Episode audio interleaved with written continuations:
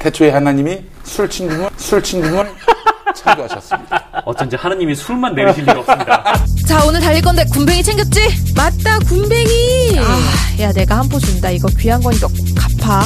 술친굼 먹으면 술자리에서 완전 날아다니잖아. 음주 생활의 quality가 달라진다니까. 이 연말 회식도 술친굼만 있으면 걱정 없어. 연말 회식 절대 강자 술친굼. 술친굼 공식 쇼핑몰 회원만을 위한 추가 증정 이벤트를 확인하세요.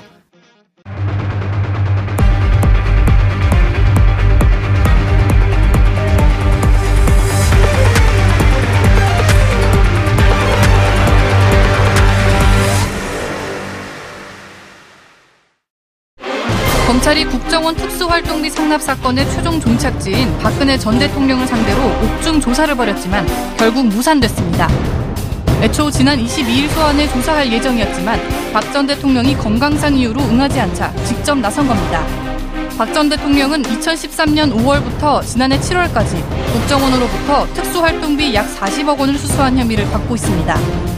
하지만 검찰의 여섯 번째 방문 조사도 무산되면서 검찰은 직접 조사 없이 추가 기소하는 방안도 검토하고 있는 상황. 재판도 조사도 모두 불응하고 있는 박 전 대통령에 대한 향후 재판에 미칠 파장 등의 귀추가 주목됩니다.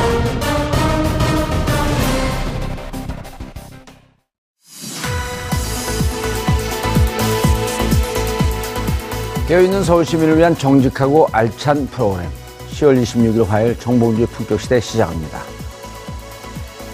자 오늘 말씀을 나눌 첫 번째 주제는 검찰의 박근혜 전 대통령 구치소 방문 조사가 결국은 무산됐다는 소식입니다. 이 주제와 관련해서 함께 하실 두 분 모시겠습니다. 최민희 더불어민주당 의원 자리하셨습니다. 안녕하세요. 예. 성탄절은 잘 보내셨어요? 네. 교회 갔나요? 저는 성당에 다녀왔고요. 가족과도 지내고 지역에 이제 또 일정이 많아요. 아, 지역에 인사하러 다니시나고. 네. 예. 거기 현역 의원은 주광덕 의원인가요? 누구죠? 네. 맞아요. 예, 다음에 주광덕 의원은 꺾을 비법을 알려드릴게요. 사사받으러 가겠습니다. 예, 제가 한 두 바퀴만 돌면 됩니다. 아, 진짜죠? 그러면- 공개 약속. 근데 제가 이제 복권이 안 돼갖고 돌지를 못합니다. 바로 잡혀가죠. 바로 잡혀갑니다. 자, 어, 최강 변호사 자리하셨습니다. 네, 안녕하세요. 예. 시청자 여러분들께서도 샤보사 공공으로 다양한 의견 문자로 보내주시기 바라겠습니다. 페이스북 라이브로도 시청하실 수 있습니다. 자, 최민희 의원님. 예. 어, 오늘이죠. 바로 양석조 부장검사 등 4명이 서울구치소로 찾아갔지만, 어, 조사 거부했다. 어, 최민희 의원님도 무상급식을 해봤고, 저는 조금 더 자주 해봤고, 이런 경우 처음 보지 않았어요? 불가능하죠. 보통 사람들은 검찰에 우리가 이제 송치 나갈 때 제일 피곤한데 예. 검치 나간다고 검치 하잖아요. 나간다고 할게요. 예, 피곤한데 뭐 보통 사람들이 검치를 거부하는 건 있을 수 없는 겁니다. 그러니까 음. 이거는 진짜 특권이세요. 그런 입장에서 보면 그리고 그러니까요. 이제 무려 그 부장검사 등 네명이 구치소로 예. 조사를 하러 갔는데 30분 실갱이를 벌이다 결국은 조사를 못했다는 얘기거든요. 음. 그러니까 이거는 뭐 보통 사람은 상상할 수 없는 일이고 다만 박근혜 대통령은 지금 지난번에 이제 구속 연장 결정을 사법부가 예. 하면서 사법부도 미치 못하겠다. 그래서 철저하게 이 재판을 이제 정치 재판으로 끌고 가서 음. 지지자를 최대한 결집해 내겠다. 뭐 그런 의도로 보이고요. 예. 이번 건은 또 참 면목 없는 일이잖아요. 대통령이 국정원의 특수활동비를 40여억 원, 음. 네, 여억 뇌물로 받은 거죠? 뇌물로 음. 받았다는 것에 관한 수사니까 참 음. 조사를 해도 면목이. 없고 창피한 일일 뿐만 아니라 지금 뭐 비서실장들, 박근혜의 비서실장들, 그 음. 다음에 심지어 문고리 3인방 중에 두 명이 박근혜 대통령이 돈 가져오래서 가져왔고 네. 그냥 어디다 늘에서 넣었다 지금 이렇게 다 박근혜 대통령한테 미루고 있는 형국이어서 지금 조사를 받기도 참 국민 볼 면목이 없는 그런 상황이기도 한 것 같습니다. 예. 최 변호사님, 이게 네. 법적 관계를 어떻게 해서 이해를 해야 되는 거예요? 우리도, 우리, 이 그, 법무부로 실제 온몸으로 체험한 사람들도 이해를 못하니 이게 법적 관계는 어떻게 되는 겁니까? 현재 그 기소돼서 재판이 진행되고 있는 사건은 최순실 씨를 포함한 그 사람들과의 그 국정농단 사건. 예. 네, 거기도 물론 뇌물죄가 포함돼 있습니다만은 그걸로 재판을 받고 있는데 음. 추가 수사가 이제 쭉 이어- 이어지고 또 청와대의 문건 같은 게 발견되고 예. 국정원의 내부 자료가 발견되고 하면서 특수활동비가 지금 처음 또 문제가 됐죠. 그래서 역대 국정원장들이 지금 차례차례 구속이 되고 있고 또 차례차례 조사를 받고 최근에 이제 마지막 남아있던 이원종 비서실장조차도 자기도 그 받았다. 라고 자수서를 썼다 그러잖아요. 네, 네. 예. 그 자수서라고 하는 것의 의미는 그 자수를 내가 해서 내 범행을 미리 밝힌다. 음. 이게 이제 이병기 전 비서실장이 먼저 썼던 방법이죠. 예. 그러니까 자수가 그렇게 해서 본인이 자수서를 제출하고 그게 기록에 남, 남으면 법적으로 그거를 2분의 1까지는 감경을 해줄 수 있는 조항이 있습니다. 아예. 아, 감경 예. 조항이 되나요? 네네. 음, 자수 감경이라 예. 그래가지고요. 그러니까 이제 그걸 노리고 가벼운 처벌을 원해서 이제 그렇게 하는 건데요. 예. 그러니까 당연히 그 자수서를 낸 사람은 그 내용을 당연히 부인을 하지 않는 것이고요. 예. 그 있었던 일들을 또 구체적으로 소상히 밝혀야지만 자수로서 인정이 됩니다. 음. 왜냐하면 뭐를 이렇게 자동차로 훔쳐간 사람이 자기는 자동차로 훔쳐간 게 아니라 그 내부에 있는 저기 전화번호 알림판만 훔쳐간 거다. 이렇게 얘기하면 자수를 받아주면 안 될 거 아니에요. 음. 그렇죠. 그러니까 그거는 다 확인이 돼야 되는 거기 때문에 거기서 만약에 확인을 했는데 자기 범죄를 숨기기 위해서 거짓말로 자수한 거다라고 되면은 더 형이 그 가중 나- 처벌이 네, 되겠죠, 나중에 이제. 심각해지지 예, 않겠습니까? 예. 그러니까 거기서 거짓말할 상황은 안 되는 것이고 음. 또 이원종 씨 입장에서는 나는 그냥 대통령이 받으래길래 갖다 준대길래 받은 거다 이렇게 얘기해야지 자기가 빠져나갈 수 있다고 생각을 했을 겁니다. 음. 예. 그리고 실제 그게 사실에 가까울 가능성도 있고요. 음. 그리고 다 받은 거니까 당신도 받아라 이렇게 예. 했겠죠. 그리고 그 돈이 본인이 받아서 다 챙겼는지 아니면 받아서 그거를 또 대통령한테 갖다 바쳤는지 음. 그거는 아직 나오지 않았습니다만은 본인이 그거를 다 받아 챙기기에는 좀 많은 돈 같고요. 어떻게든 이제 그렇죠. 회당 5천만 원씩인데요. 네네. 어떻게든 이제 함께 썼을 것 같은데요. 그 부분이 이제 드러나야 되고 그러면 검찰 입장에서는 결국 이게 최종 기착지가 어디냐, 그러니까 애초에 출발은 어디냐 이걸 따져봐야 되는데 예. 지금 관련된 사람들이 전부 다 당시에 박근혜 씨가 대통령으로서 지시한 거다. 그리고 우리는 지시에 따라서 그대로 이행을 했고 앞 사람이 그렇게 했기 때문에 뒷 사람은 또 앞 사람이 그렇게 했다고 인수인계를 해주길래 나는 한 거다. 이렇게 이제 얘기를 하고 있으니까 예. 그러면 수사하는 사람은 당연히 지시한 사람은 왜 지시를 했으며 그 돈이 어디로 갔으며 예. 그다음에 지시한 사람은 그 돈에 얼마만큼 관여하고 얼마만큼 썼는가 이런 것들을 확인해야 되고 예. 그다음에 그 중간에 이제 기억들 하시겠지만 대통령이 최순실 씨와 관련한 초반에 문제가 생겨 불거지기 시작했을 예. 때 무슨 저기 집 사는 돈, 옷 사는 돈 뭐 이런 것들을 현금으로 줬다라고 얘기를 했지, 했지 않았습니까? 그랬죠. 러면 이제 그 돈의 출처가 어디냐를 따져봐야 됐을 것이고 음. 예. 그 돈의 출처 중에도 이 특수활동비가 사용된 흔적이 있는 것 같다는 보도가 과거에 최근에 음. 일부 있었거든요. 삼성동 도- 집을 살 때도 한 3억인가 4억이 네, 부족했었잖아요. 네. 그 돈도 음. 대통령이 줬다고 그랬는데 그거는 어디서 나온 거냐 이제 이런 것들이 확인이 돼야 되려면 그 조사한 검사의 입장에서는 당연히 박근혜 씨가 빠지고서는 이게 얘기를 다 완성 지을 수가 없는 거죠. 예. 그러니까 조사를 하러 간 건데 지금 최 의원님 말씀해 주신 것처럼 그 구치소에 있는 사람은 그 조사를 하라 그러면 나오는 걸 되게 좋아하잖아요, 원래. 그 아내가 답답하니까. 그렇죠. 검찰청에 가가지고 이제 오가면서 바깥 구- 구경도 하고 이런 것 때문에 피하는 사람이 없죠. 근데 이 사람이 지금 특이한 행동을 보이는 건데 이럴 경우에는 과거 같으면 그 체포영장이나 구속영장을 발부를 받아가지고 교도관들이 거의 때리다시피 해가지고 끌고 나옵니다. 때리다시피 하지 않고 때려요. 예. 우리 많이 맞았어요. 그러니까 예. 전에도왜 학생운동할 적에 뭐 법정에 출정 거부하고 예. 예, 가셔도 뭐 이렇게 하셨잖아요. 예. 그때 뭐 진짜 엄청 때렸잖아요. 그럼요. 공, 곤복으로 때리고 그냥 개, 개 끌려 나오듯이 끌- 끌려 나와요. 예, 예. 근데 요새는 이제 뭐 그렇게까지는 안 하겠지만 하여튼 그걸 용납을 안 하는데 일단 뭐 조사를 좀 받아주시죠 하고 찾아간 것도 굉장히 이례적인 일이고 어찌 보면 음. 법적 권한이 인정은 되는 거예요? 어떻게 되는, 되는 거예요? 지금 어. 박, 그 우리 최민희 의원은 어, 특혜다 이렇게 얘기하셨거든요. 네. 아니, 그러니까 이제 가기 싫다고 할 권한도 물론 있죠. 진술을 거부할 권한도 있는 것처럼. 음. 그런데 보통 사람들이 이런 범죄를 저지르고 했을 때 검찰이 언제 한번 야 그러면 저희가 찾아가서 조사하는 출장 서비스를 하겠습니다 한 적이 언제 있었습니까? 무조건 오라 그러는 거고 예. 말씀드린 것처럼 영장 받아 끌고 나오죠. 근데 찾아갔다는 것 자체가 이 사람이 전직 대통령이었다는 신분을 의식해서 일종의 특혜를 베푼 거고요.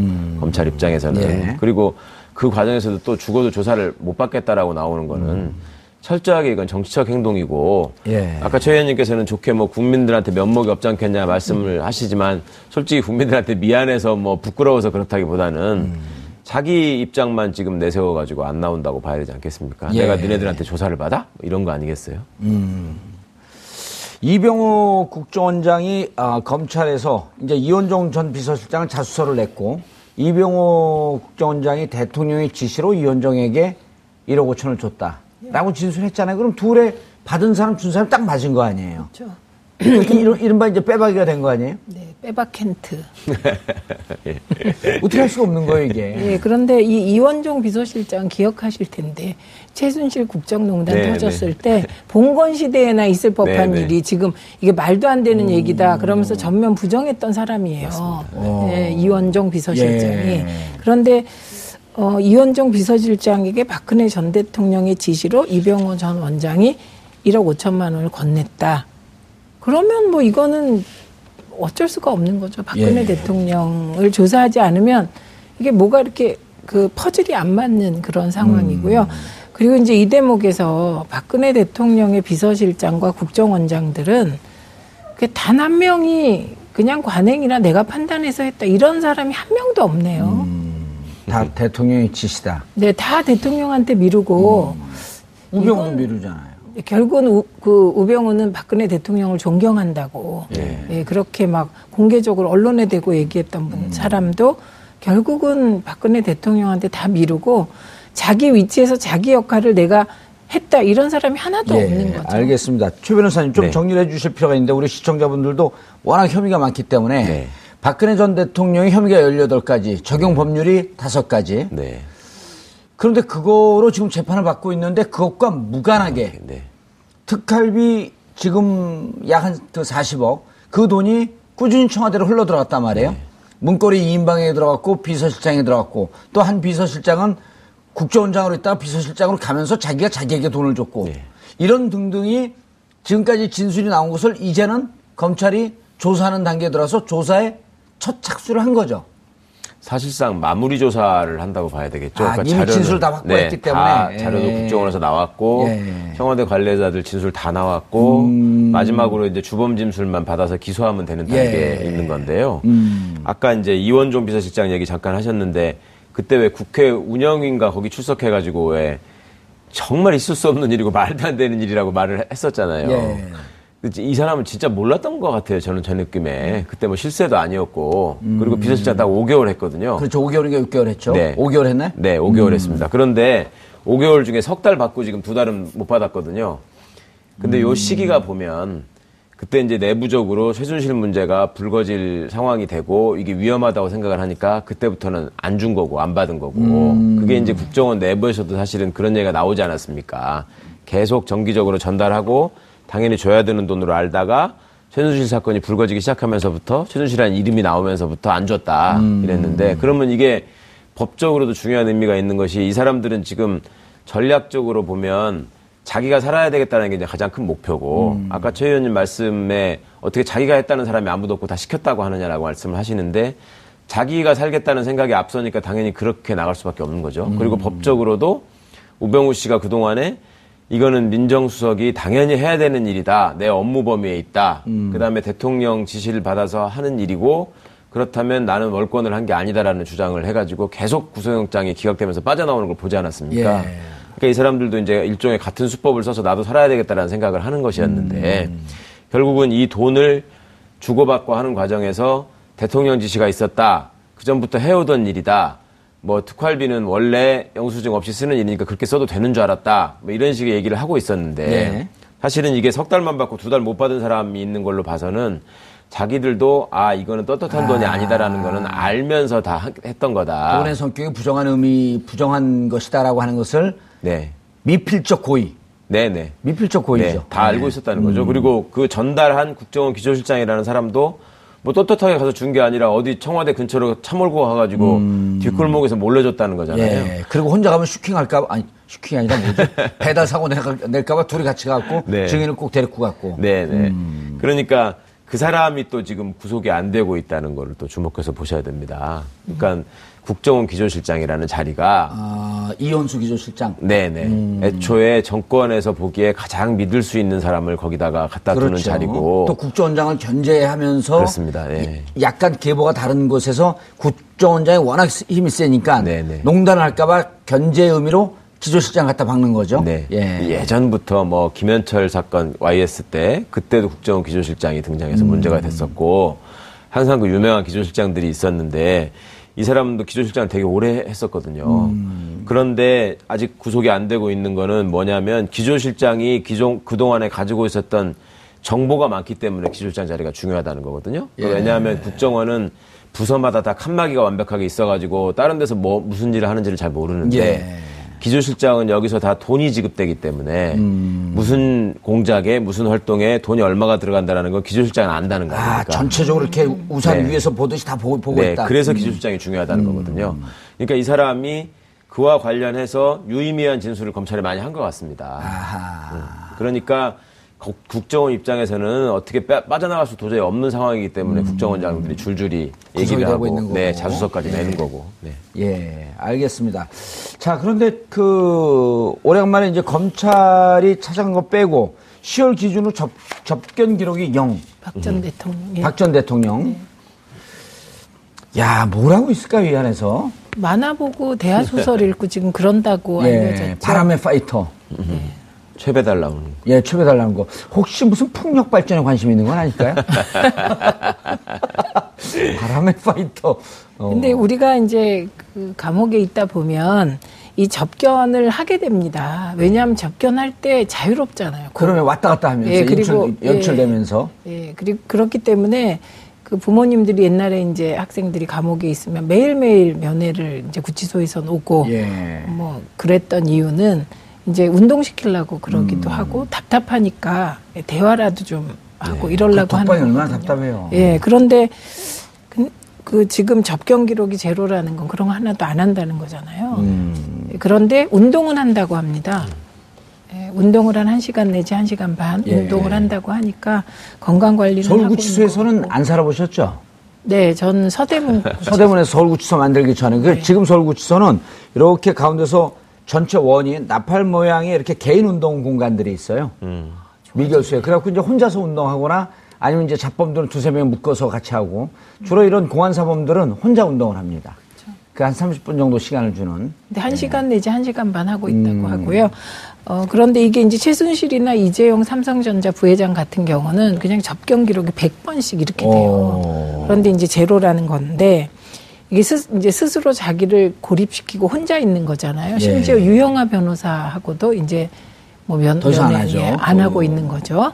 그러니까 변호사 사임을 했기 때문에. 예, 그리고 원래 이제 재임 중에도 드라마를 유독 좋아했다는 소문이 바닥에 돌아서 뭐 길라임, 박라임 막 이런 소문까지 있었는데 이게 시간은 이제 뭐 만화를 보거나 대하 소설을 읽으면 보내질 것 같습니다. 근데 그 의도는 저는 일관되다고 봅니다. 예. 철저하게 외부하고 고립시키고 은폐시켜서 저는 박근혜식 감옥형 신비주의 음. 플러스 정치 재판 네 이렇게 보이네요. 예. 뭐 할까? 일- 지금 언론들이 그러잖아요. 다. 네. 뭐 하고 지낼까? 접견이 0이래.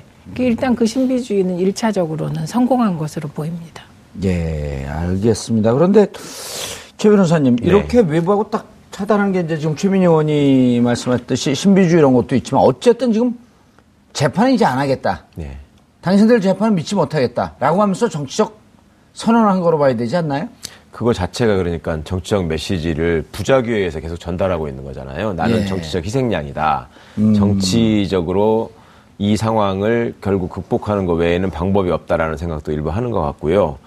그 다음에 본인이 그, 그동안에 정치를 해오면서 또 청와대 생활을 하면서 계속 혼밥을 즐겨 했다는 거 아닙니까? 예. 그리고 예전에 대변인 했었던 그 전효옥 씨 말씀에 의하면 그 자기를 다른 사람하고 완전히 다른 사람이라고 생각한다는 거잖아요. 그러니까 본인은 일종의 왕 같은 사람이고 나머지 사람들은 그냥 신민들인데 내가 그 신민들 앞에 가가지고 앉아서 재판. 받는 것 자체가 굉장히 그건 말이 안 된다라는 생각을 하는 것 같고 그리고 의원님 말씀처럼 그렇게 혼자 있음으로써 그간에 쌓아왔던 정치적인 어떤 그 성과 같은 게 있다고 지금도 믿는 것 같아요. 예. 그러니까 혼자 있으면서 계속 나는 지금 히- 그 힘들다, 희생당하고 있다라는 메시지를 전달하면 지금도 서울구치소 앞에 가면은 지금도 늘 집회하시는 분들이 있고 그 플랜카드가 많이 걸려 있거든요. 예. 그 아픈 박 대통령을 뭐 즉각 석방하라 이런 얘기들이 많이 붙어 있는데 그 그걸 계속 소구하는 것 같고요. 그 저는 참 놀랍게 생각했던 것이 그 전에 변호인 접견 외에는 그러니까 유영하 변호사가 만나러 다닐 때에도 박지만 씨나 이런 사람들은 자기 친형제인데 안 만났잖아요. 안 만났잖아요. 예. 절대로 안 만난다고 그러고 그때 예전에 제가 듣기로 박지만 씨가 난 아들들을 그렇게 이뻐했다고 뭐 그런 얘기도 있었는데 예. 되게 저희 안에 들어가 있으면은 예전에 우리 김근태 선생도 그러셨지만 부인한테 미안하고 뭐 저기 안타깝고 이런 마음이 그늘 얘기하고 이러지만 아이들 생각이 나면 도저히 어떻게 견디기가 어렵더라. 그렇죠. 이런 말씀들을 많이 하시던데 예. 그렇게 진심으로 예뻐했다면 그게 안 보고 싶을까 싶은 생각이 들기도 하고요. 그러니까 이 사람은 하여튼 보통 사람들하고는 다른 사람인 것 같아요, 분명히. 그리고 그 안에서 본다는 책도 그래도 좀 대통령까지 했다는 사람이 무슨 뭐 역사책을 본다거나 자기가 집필을 한다거나 하는 것도 아니고 예. 바람의 파이트하고 객주를 본다라는 건 이건 정말로 어찌 보면 통속 소설인데 예. 이걸로 그냥 시간 때운다는 거 아닙니까? 그러면서 말로는 무슨 뭐 역경을 딛고 뭐 성공하는 거를 한다고 미화는 하지만 그것도 좀 어느 정도 수준 있는 얘기를 해야지. 이, 게 소설이 수준이 낮다는 얘기가 아니라 예. 보이고 있는 행동 자체가 지금 굉장히 품위 없는 일을 하면서 본인은 음. 굉장히 품위를 지키고 있다고 착각하는 것 같습니다. 바람의 파이터는 출소하면 UFC 도전하고 싶은 걸까? 아니 바람의 파이터는 정말 의, 의외예요. 그러게요. 아니 저희도 오래 오래 사, 살, 뭐한 1년쯤 살면 이제 이제 무슨 책을 읽는지를 갖고 출소하고 난 다음에 20년 30년 동안 인구의 회자 그 교도관들 사이에 회자가 되는데 심지어 제가 지난 2012년 홍성 갔잖아요. 그 홍성에서 어 89년 88년 이때쯤에 김근태 의원이 한 2, 2년을 살고 나가셨어요. 네. 그때 교도관이 제가 들어가니까 이제 고참 교도관이 됐는데 그때 김근태 의원의 행동은 어떠하였으며 그때 무슨 책을 읽었으며 어. 다른 재소자들과의 사이는 어떠했으며 라, 라, 라는 것을 무슨 백과사 사전 기- 기록하듯이 샅샅이 알고 있어요. 네. 그러니까 설사 소설책을 보거나 드라마를 열심히 보고 싶어도 좀 창피해서라도 일부러 더 어려운 철학책을 보려고 노력하고 드라마를 안 보려고 하고 왜냐하면 다른 사람들 다 우리를 보고 있거든요. 네.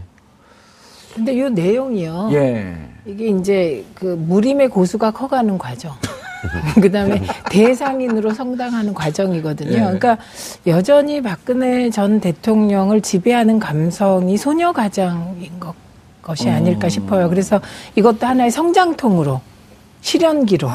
그래서 그 지나서 이제 또 대통령 재선에 도전하게. 어, 그렇죠. 그러니까 그 대통령에 다시 도전할지는 모르겠습니다만 어쨌든 이 과정을 그런 소녀적 감성으로 음. 실현이나 성장통으로 받아들이면서 바람의 화이터 불끈 이러고 있는 게 아닐까. 그 추측. 이분이 이분이 그 전에 정치하기 전에 말입니다. 예. 대중들 앞에 우리가 아주 딱 아주 그 근엄한 다큐멘터리 그 정치로 시작했다가 네. 이제 술집 좌담으로 바뀌어가기 시작했어요. 갑자기 예전에 은둔 은둔의 그 큰형의 박근혜에서 정치인으로 변신하기 전에 이렇게 언론에 막 등장하고 할때그 네. 그때 분위기하고 비슷하죠. 수필집을 냈었다는 예. 얘기들이 많이 나왔었잖아요. 그래가지고 무슨 한국 그 수필가 협회에 등록된 정식 작가다 뭐 이런 얘기도 나오고 했었었는데 예. 대선 때 예. 그때 그 책 제목 중에 하나가 왜그 절망은 나를 키우고 시련은 나를 단련시킨다가 뭐 이런 거 있었어요. 정확하게. 그러니까 그 생각하는 것 같아요. 지금 최 의원님 말씀처럼 들어가서 근데 그때 또 재밌는 게 95년도에 그 책을 냈는데 그 책의 대목이 한 대목이 마치 임, 임신을 암시하는 듯한 그런 글이 있었고 네, 또 있었다고 한때 그랬죠. 화제가 됐었잖아요. 그래갖고 예. 그 누구 정모식이 출생일이 97년이 아니라 95년 아닌가 이제 이런 의혹들을 막 낳게 하는 이상한 일들을 해요. 근데 이제 이런 신비주의적 정치 행위가 완성되려면요. 예. 가끔 또 한 번 드러나 줘야 돼요. 그래서 오. 전그 시기가 언제일까를 좀 궁금해하고 있습니다. 네. 자, 그런데, 아, 중요한 건, 그, 애매- 최근에 MH 그룹 미샤나 호세 이니운 대표가 이게 어느 나라 사람? 미샤나 호세인이요. 이게 아랍 사람인가요? 호세인이 들어간 거 보면 아랍 사람 같기도 하고. 아랍계 어, 미샤나니까 프랑스 사람 같기도 하고. 예. 어쨌든 이분이 참 이 사람이 한국에 방문해서 건강이 나빠져 외부 병원에 입원해야 한다고 계속 주장을 하고 있거든요. 네, 근데요 이상한 건 이분이 박 전 대통령을 못 만났어요. 한 번도 면담한 적이 없죠. 네, 못 만나고 이런 주장을 하니까 이 MH 그룹의 이 미샤나 후세인이 운 예.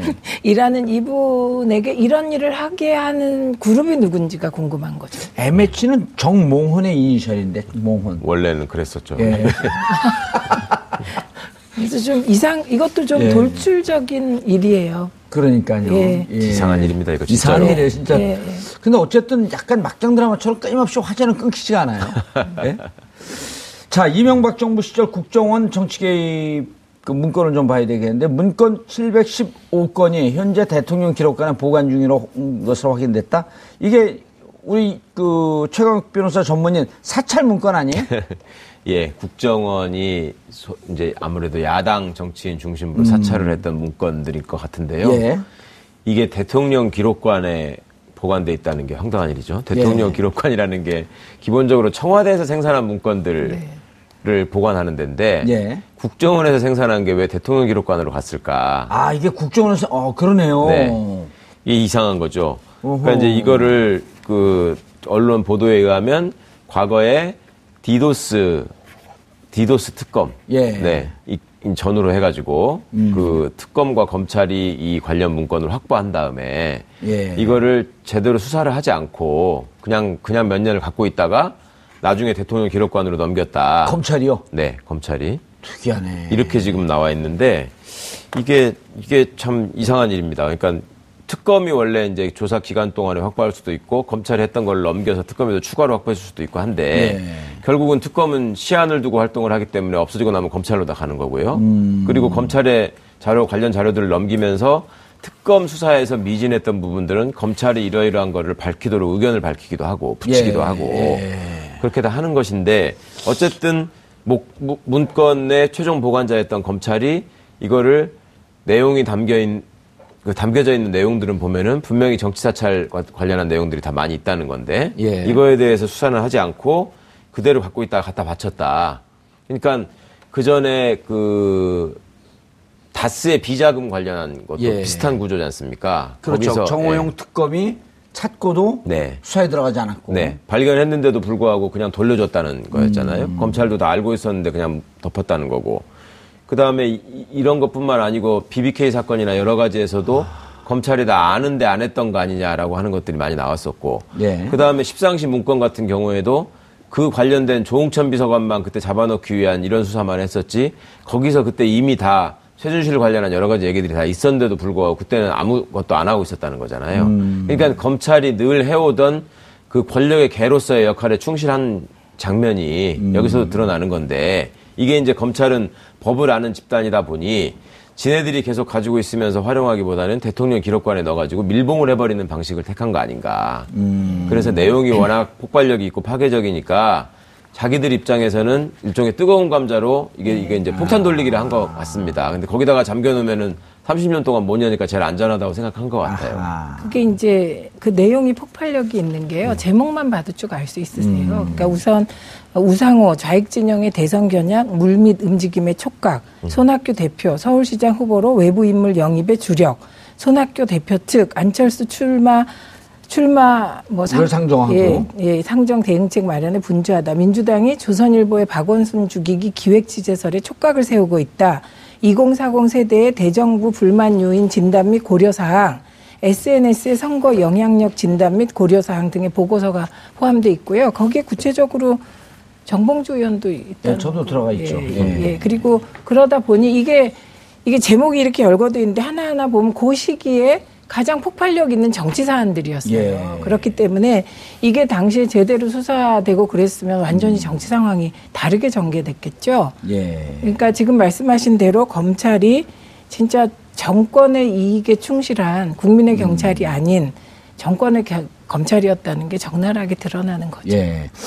이게 그 최민희 의원님 보면은요. 네. 그 주로 이제 2011년 10월 26일 이제 그 오세훈 시장이 그만두고 무상급식 네. 관련해서 그만두고 10월 26일이 재보궐 선거 서울시장 재보궐 선거가 네, 있을 때란 네. 말이에요. 근데 재보궐 선거가 있는 날 선관위가 디도스 공격을 받았고 그 이게 이제 임시 공휴일이 아니기 때문에 네. 새벽 6시부터 밤 8시까지 보고 그 재- 서울시장 재보궐 선거가 있는데 젊은 사람들이 아침 일찍 투표를 하러 가려고 6시에 가봤더니 투표 장소가 없는 거예요. 그 투표 장소가 옮겼기 때문에 그러니까 중앙선관위 검색을 해봤더니 중앙선관위 서버가 다운되고 네, 찾지를 못하는 그 사건이 발생된 것을 네. 중앙선관위가 디도스 공격을 받았다. 네. 라고 하는 점 때문에 그 이듬해 2012년 3월에 디도스 특검이 네. 발- 그 발족이 된 거거든요. 그래서 결국 이게 한나라당 전 의원이 의심을 받은 그 사건. 최구식 의원이 예, 예, 예. 배후에 있는 거 아니냐라고 예. 해서 그 탈당도 하고 그랬죠 그때. 음, 그래서 박태석 특검이 당시에 이 자료를 청와대 정무, 정무수석실 행정관 집을 압수수색할 때 나왔단 말이에요, 이게. 네. 근데 이거를 왜 그냥 덮, 덮고. 그러니까 그게 이제 당시에 검찰이 예. 이게 아까도 말씀하셨잖아요. 그러니까 이건 홍준표 대표가 얘기하지 그러니까. 않았나요? 검찰 뭐 추- 검찰은 충견이고 네. 공수처는 맹견을 풀라고 한다. 그러니까 충견 역할을 해왔던 것이죠. 그러니까 이 문건이 어떻게 활용됐고 네. 이게 어쩌다가 압수됐는지를 아시는 게 중요한 것 같습니다. 예. 그러니까 이 사람은 이명박 대통령 밑에 있던 김효재 정무수석, 예. 예, 그 밑에 근무하던 행정관이라는 거였고요. 예. 국정원이 매번 이런 사찰한 정치 관련 문건들을 만들어 가지고 청와대로 가서 전달해주면 행정관 이 사람이 받아다가 김효재 의원한테 분류를 해서 전해주고 음. 김효재 의원이 보고 나서 다시 돌려주고 김효재 의원은 당, 당연히 보고 나면은 이명박 대통령한테 보고를 했을 것이고 예. 그럼 이 사람은 이걸 파기했어야 되는데 가지고 있지를 않고 자기가 나중에 정치할 때 써먹으려고 지금 집에다가 보관을 했다라는 거잖아요. 근데 왜 이게 들켰냐면 이 사람이 정무수석실 행정관으로 있으면서 최구식 의원 당시에 보좌관이나 이런 사람들이 관련이 돼 있었고 예. 경찰이 디도스 공격에 관한 수사를 하니까 그 수사 정보를 최구식 의원 쪽에다가 알려줬다는 거거든요. 그래서 이 사람이 수사를 받은 거거든요. 그래서 특검이 집을 압수수색을 하러 가니까 예. 그 안에 서 망외의 소득을 얻은 거죠. 엄청난 문건들이 발견이 된 거고. 예. 그러, 그런데 이게 또 처리가 웃기는 게 이 사람을 나중에 공무상 비밀 누설 혐의로 입건을 해가지고 처벌을 하긴 합니다. 특검이. 근데 집행유예 그 정도로? 끝났고요. 네, 예. 행정관을. 그러고 이 정작 청와대 내부에서 이제 국정원에서 청와대에서 보고한 문건을 청와대 안에서 한번 돌렸기 때문에 행정관은 원래 이거를 갖고 있으면 안 되고 이제 파기를 예, 예. 했어야 되는데 갖고 나온 거지 않습니까? 그러니까 대통령 기록물이 그때부터 된 걸로 간주해가지고 대통령 기록물법 위반으로 또 입건만 하고 그러고 뭐 벌금 300만 원인가로 끝났다 그래요. 예. 그러니까 이 사람들은 대통령 기록물 그러니까 대통령한테 보고될 자료로 이게 청와대에 들어가 있었다라는 것도 특검이 다 알고 있었고 아하. 검찰도 당연히 다 알고 있었고 어허. 그런데 이 담겨 있는 내용의 불법성에 대해서는 전혀 수사를 하지 않았다. 아, 일단 되는 국정문서가. 왜 거기에 갔는지에 대해서부터 이게 기밀 누설 아니에요? 근데 그게요. 그렇죠. 또 조사했어야 네네네. 되는 그때 거죠. 검찰이 수사 범위가 아니라고 발표했던 기억이 네네. 나요. 네. 아, 별건 별건이라고 봤네요. 음. 검찰 야, 나는 이 얘기를 들으면서 특검은. 두분 얘기를 들으면서 아주 기억이 이렇게 술 먹고 잠들었을 때 필름이 딱 끊기는 것처럼 요 부분에 대한 정보와 기록이 단절돼 있어요. 네네. 보니까 홍성교 도수에 제가 있을 때야 이게. 내가 왜 이렇게 이게 생소 생소한가 그랬어요. 이때 홍성교 도수 저는 그 푸시업 하고 있을 때거든. 근데 이상한 건요. 검찰이 이제 이 요 부분 어, 부분이 수사 대상이 아니다. 범위에 안 들어간다고 배제했잖아요. 예. 그러고는 관련 기록을 몇 년 동안 보관하고 있다가. 있었어요. 검찰이? 그랬- 예, 그랬다가 청와대로 보냅니다. 이것도 또 이상한 지점이죠. 아 이거 법으로 이거 그 대검 감찰 지시했단 말이에요 지금 네, 네. 문밀 총장이 네. 감찰 건으로 끝날 건이 아니고 이것은 고등 고등부장 판사인가요? 네. 그 영장을 받았고 710억 건을 다 들여다봐야 되는 거 아닌가요? 열어볼 수 있는 건데요. 예. 검찰의 해명이 참 옹색한 상황인데 특검은 분명히 내용을 알고 있었고 성격상 특검은 디도스 공격에 관한 거를 밝히는 거였기 때문에 그와 상관없는 여타의 사찰 문건들은 우리가 할 일이 아니다라고 발표까지 하면서 검찰에 넘겼다는 건데 근데 검찰은 지금 뭐라고 해명하냐면 중요하지 않은 거라고 봤다라는 건데 그게 그게, 말이 안 되는 말이 안 거잖아요. 아, 지금 검찰을 개명을 해 중요하지 않. 그때 당시에, 당시에. 네, 당시에. 당시에. 네, 그러니까 왜 갖고 있었냐 또 이렇게 물어보니까 역시 아이 그뭐 수사할 만큼 중요한 건 아닌 걸로 알아서 그냥 갖고 있었을 근데 뿐이다라고 지금 얘기를 제목만 했다는 봐도 건데 이렇게 살벌한 건데요. 그러니까요. 그러니까 그때 검찰은 국정원이라는 건 당연히 정치 사찰을 하는 조직이라고 생각을 하고 예. 그 국정원이 대통령 직속 기관으로서 대통령 지시를 받아서 사찰한 거 보고하는데 그걸 어떻게 우리가 수사해 이런 생각을 했을 겁니다. 그러니까 지금 세상이 바뀌니까 이제 이게 이런 식으로 되는데? 네, 이렇게 한다는 게 근데 이명박 때야 뭐 사찰이 일상화돼 있는 정부였으니까 이거를 뭐 자기들도 하잖아요 또 검찰도 예. 그러니까 뭐 누가 누구한테 돌을 던질 수가 없을, 없었을 텐데 어쨌든 이거를 그냥 몇 년 동안을 묵혀놨다가 국민들 모르게 뒷구멍으로 대통령 기록관에다가 갖다 줘가지고 잠기게 해- 예. 해버렸다. 예. 자, 대통령 기록관을 넘기려면 대통령의 최종 동의가 있어야 되거든요. 네, 네.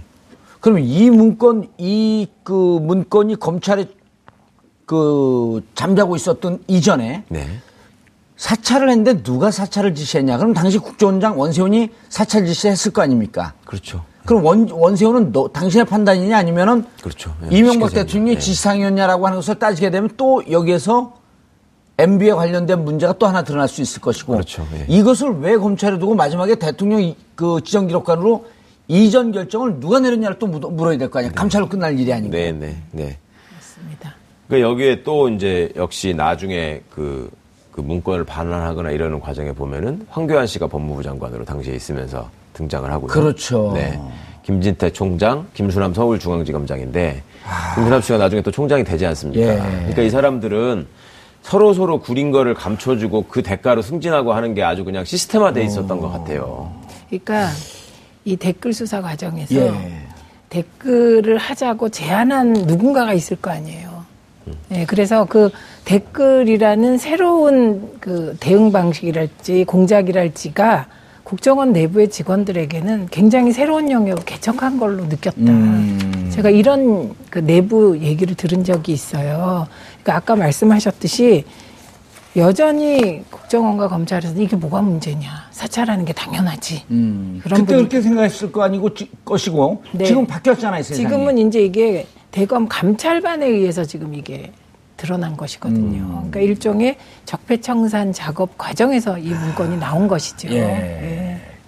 자, 최 변호사님. 그런데 이제 또 하나 궁금한 게, 자, 이명박 정부 때 맞는 저질렀던 네. 일 아니에요? 네. 그걸 검찰이 갖고 있다가 네. 이후에 대통령 지정, 기- 지정 기록물로 넘길 때는 최종적으로 그건 누가 지정 기록물 결정, 결정 누가 했냐면 황교안 권한대행이 했을 네. 거란 말이에요. 네. 네. 왜냐면 그 지정 기록물은 마지막에 다 하는 거니까. 그렇죠. 그때 넘길 때 막 그 세월호 자료도 넘기고 넘기고 넘기고 할 때 황교안 권한대행이 이 지정 기록물을 지정할 권리가 있냐 없냐 갖고 우리가 그때 논쟁을 벌였었잖아요. 네, 네. 12월 9일 자신이 대행했을 때의 기록은 넘길 수 있겠지만 네. 그 이전권은 손대지 말고 놔둬야 된다. 네. 만약 놔뒀으면 이게 안 넘어갔을 거 아니에요. 네. 이 부분이 저는 굉장히 중요한 것 같습니다. 그러니까 이명박 정부 때 갖고 있던 물- 문건을 왜- 그대로 검찰이 보관하고 있다가 예.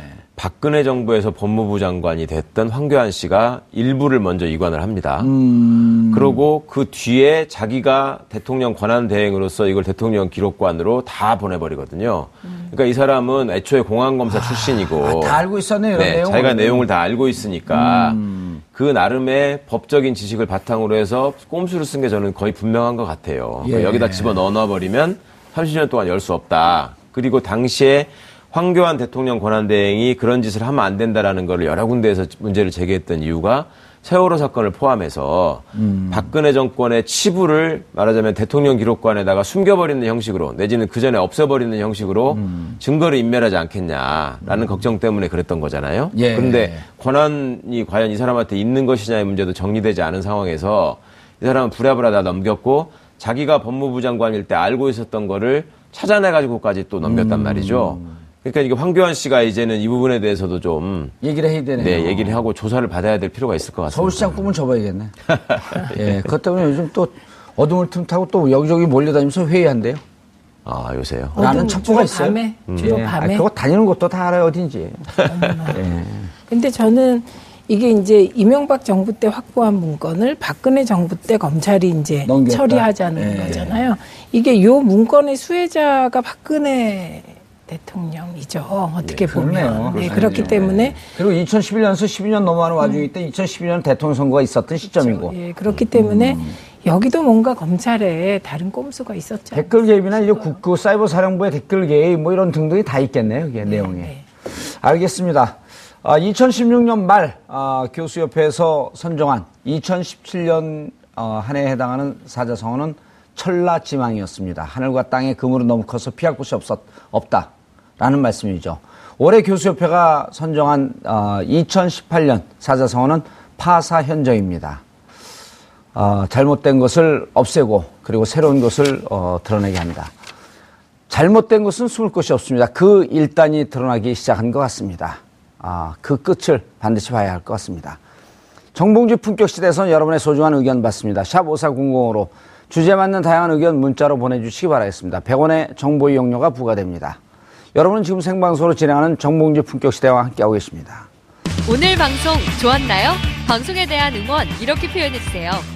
다운로드하기, 댓글 달기, 구독하기, 하트 주기. 더 좋은 방송을 위해 응원해주세요.